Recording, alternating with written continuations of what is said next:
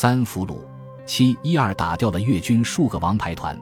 我一线步兵经受住了抗美援朝以来最大规模的炮战及阵地守防战，越方久久莫能缓过劲来，老山战士由此转入了漫长而艰苦的防御作战时期。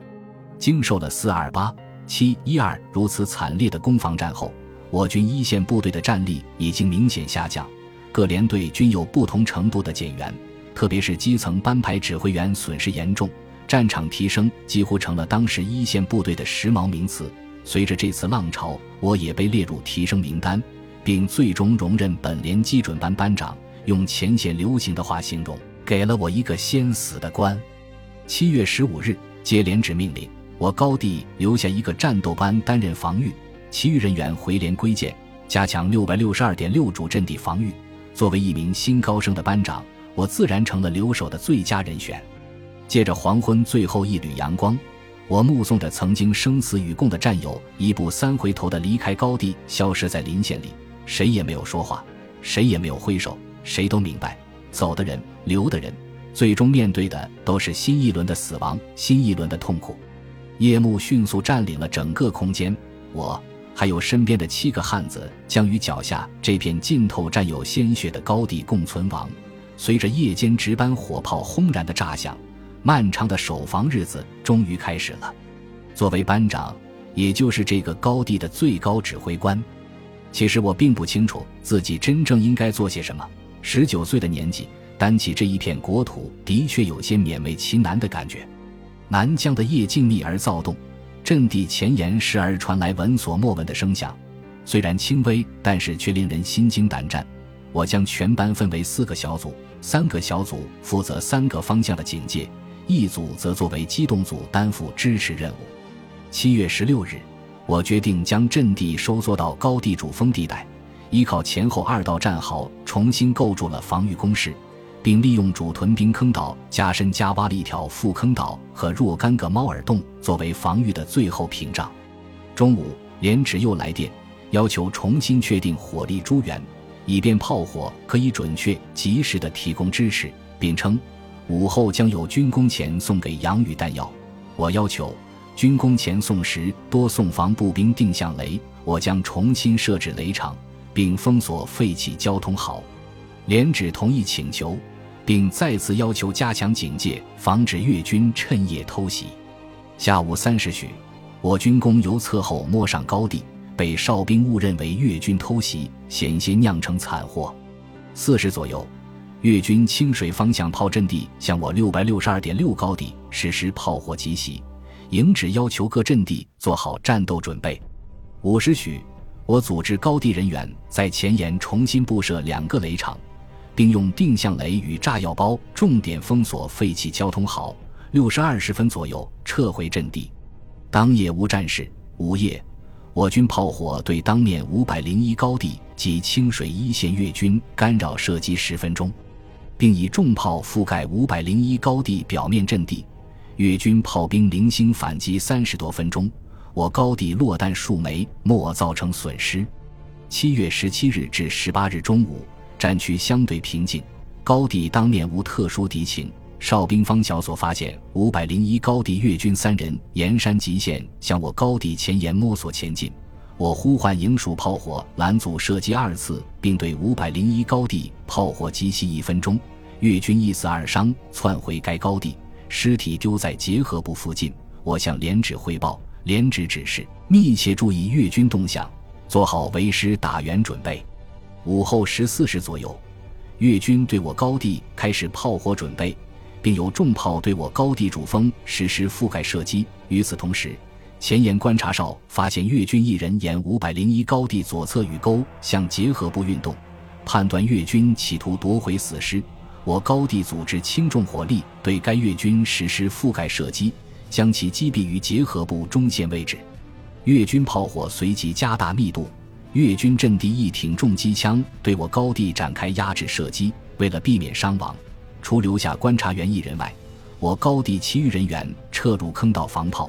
我呼唤连指机枪火力控制高地结合部，以防越军再次抢失。十四时五十分左右，六百六十二点六高地枪炮响，我指挥班组战斗员进入战壕备战。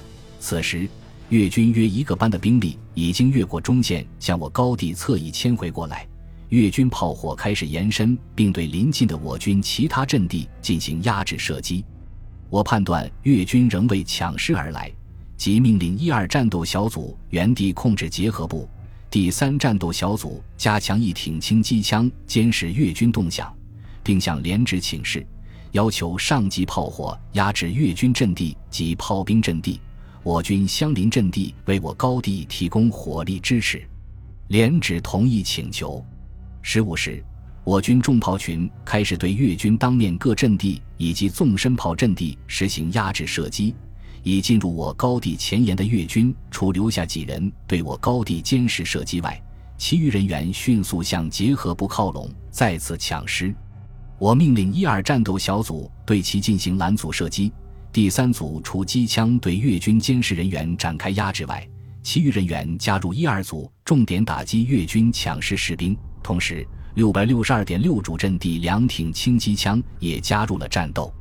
战斗持续半个小时左右，越军在付出两死三伤的代价后，被迫撤回其阵地。至此，越军总共在高地结合部位置遗留下死尸四具，重伤员一人。越军抢尸不成，随即对我高地实行更为猛烈的火力打击。营指判断越军会有更大规模的报复动作。命令各阵地加强防御，随时准备越军反击。下午十六时三十分左右，越军炮火减弱。观察员报告：越军高地无特殊迹象，越军死尸仍在原位置。高地在经受了一个下午的炮火打击后，已经变得面目全非了。第一道战壕被炮火摧垮，几乎无法辨认。左侧机枪掩体被重炮掀翻了个，阵地上一片狼藉。所幸的是，没有人员伤亡。看来我这班长确实不好当。越军的顽抗意识并没有因为惨败而丝毫减弱，相反，却因为不断伤亡而变得更加疯狂了。山风吹散了凝聚的硝烟，不远处越军的尸体在草丛中玩味的时隐时现着。我无法分清他们的样子和年龄。看惯了死亡，任何生命的终结都显得有些不真实了。在一念里打死一个对手，就和打死一头野兽没有多大分别。头还有活着的，透过望远镜，我也看清了那个活着的人，与我们一样年轻的脸庞，一样的肤色，一样的头发。如果换上便装，那么就和国人没什么两样了。只有他的军服标识着他的身份，几发子弹穿透了他的躯干，或许已经击碎了脏器。他的喉结仍在有节奏地蠕动着，一股股暗黑色的血从微张的嘴里溢出来。他的死亡几乎就是马上的事情。但他的手仍然挣扎着，似乎想要抓住什么。要不要给他补上一梭子？方小锁激动地嚷着。我没有回答。望远镜继续寻索着这个越军伤兵。终于，我看到了他的手指向的终点，那是一个不大的皮匣子。所不同的是，上面标着大大的红十字，与我军卫生员背的一样。他是来救这些人的，他为了救这些死者而死的。虽然是敌人，我的心里仍然泛起了一丝潮意。他与我们一样，也是忠勇的军人。战争把我们推到了一起，并做着残酷的杀戮，这是我们都无法选择的。给他一枪吧，利索一点。安静，枪响，安静。望远镜里的人停止了一切动作，子弹结束了他的痛苦，可我们的痛苦呢？入夜，越军的炮火突然猛烈起来，但着点基本集中在我纵深地域，连指来电话。越军严密封锁了我军后勤供应路线，叫我高地做好反冲击准备。夜八时，照明弹起来了，前沿如同白昼一般。结合部里越军尸体仍然横陈在哪里？来自越军阵地的枪弹不时覆盖着周围的大地。我知道，越军也在防止我们出来抢尸。我军一百迫击炮对着阵地前五百米距离进行着标定的射击。炮弹有规律的由东往西自下而上敲击着山体，早已习惯了炮声的士兵们依旧做着各自的事情。我蹲在坑道里写阵地日志，忽明忽暗的烛火随着炮声有节奏地颤动着。五麻子依在弹药箱上拧手榴弹盖，拧开一枚，拔出拉火环，再拧开一枚，拔出拉火环，满动着游走着他那低沉尖酸的声音：一枚，二枚，三枚。方小锁趴在我身边睡着了。这年轻的家伙今天下午一口气打了六个机枪弹链，看他咧着的嘴，一定是梦到啥好东西了。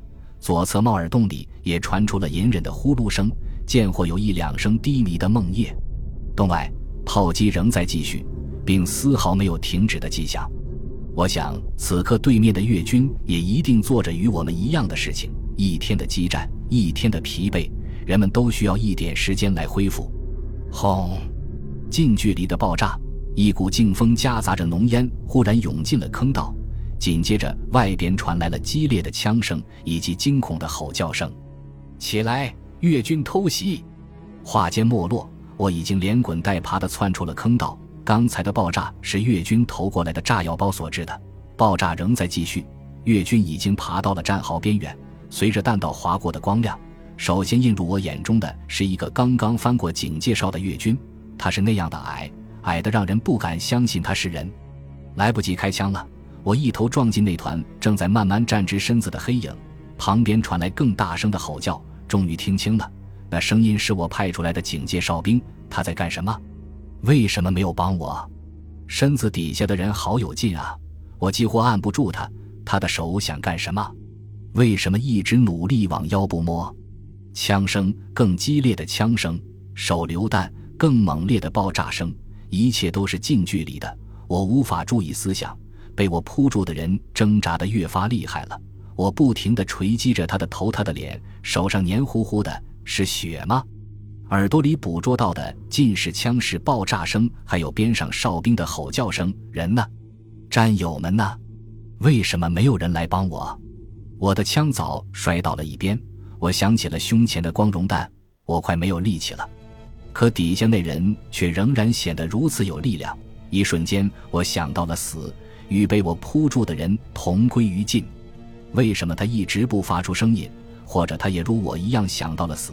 他一直用劲往下移的手，一定也是在找那枚可以结束彼此生命的炸弹。忽然，我看到了一双手，不是两双手，两双手从两个不同的方向按住了被我扑住的人。又有一双手，这双手上来就掐住了底下那人的脖子。反抗还在继续，只是再也感受不到刚才的力量与压力了。枪声停了，爆炸停了，边上的哨兵吼叫声停了。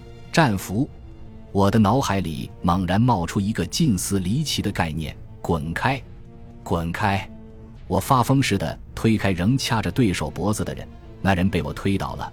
听声应该是方小锁，我没理他。此时我更想知道对手的死活。这是一个高大的人。在身材普遍瘦小的越南人中是不多见的，脖子上的淤痕触目惊心，让人相信只要再稍微用点力就能结束他的生命。他的身份是不用质疑的，不同的是他穿了一身黑色的褂子服，特工。我再次肯定了自己的判断，兵们似乎对战俘比扫战场更有兴趣。一群人围着他耍猴子似的逗弄着他，他一定是极度绝望的，不然他的身体为什么一直抖个不停？班长。怎么处置？崩了算了。几个兵威胁似的拉着枪栓，每一次拉动都能引起被俘者更大的抖动。人总是怕死的，特别是被对手俘虏的时候，总会有一千个、一万个理由相信对手会用最原始、最残酷的手法炮制自己。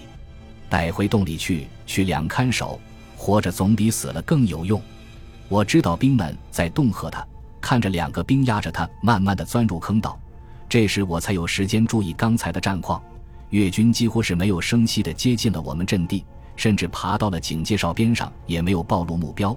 如果不是越军如此急于投出炸药包的话，今晚真有可能全被包圆了。战壕外边横陈着两具尸体，同样的黑衣，同样的身材，身边还散落着大量的炸药包。看来越军对我们的确是恨之入骨，非除之而后快了。他们的到来如此的悄无声息，没有引爆一颗地雷。特工的偷袭却实不同于越军正规部队。连指急切地询问战况。当听说偷袭的是特工，而不是越军正规部队，电话那端传来一片吵吵声，我没听清吵什么。当听到还俘虏了一个的时候，电话那头更是喧杂不堪。连长要求马上后送，指导员要求等军工上来往下送。最后还是党指挥了行政，我们只能在不安中守着俘虏，等待不知何时到来的军功了。越军迟迟没有向我高地进行报复炮击，仿佛根本没有发生刚才的战事。我趴在战壕里，估摸着是不是该下去个人重新设置定向雷。可是浓重的夜幕似乎还隐藏着无尽的杀机，鬼知道是不是还有残余的特工正在黑暗中的某个角落等待着我们呢？想到刚才特工近乎完美的偷袭，我的心不由得一阵阵揪动着。接下来的日子该怎样度过？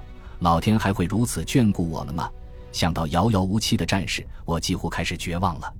十九日晨三时左右，军工终于上来了，还有几个团警卫连的家伙，他们运来了弹药补给，也带走了俘虏。望着消失在黑暗中的身影，我忽然觉得这个不幸的家伙其实是最幸运的人。至少他可以远离战火，远离恐惧了。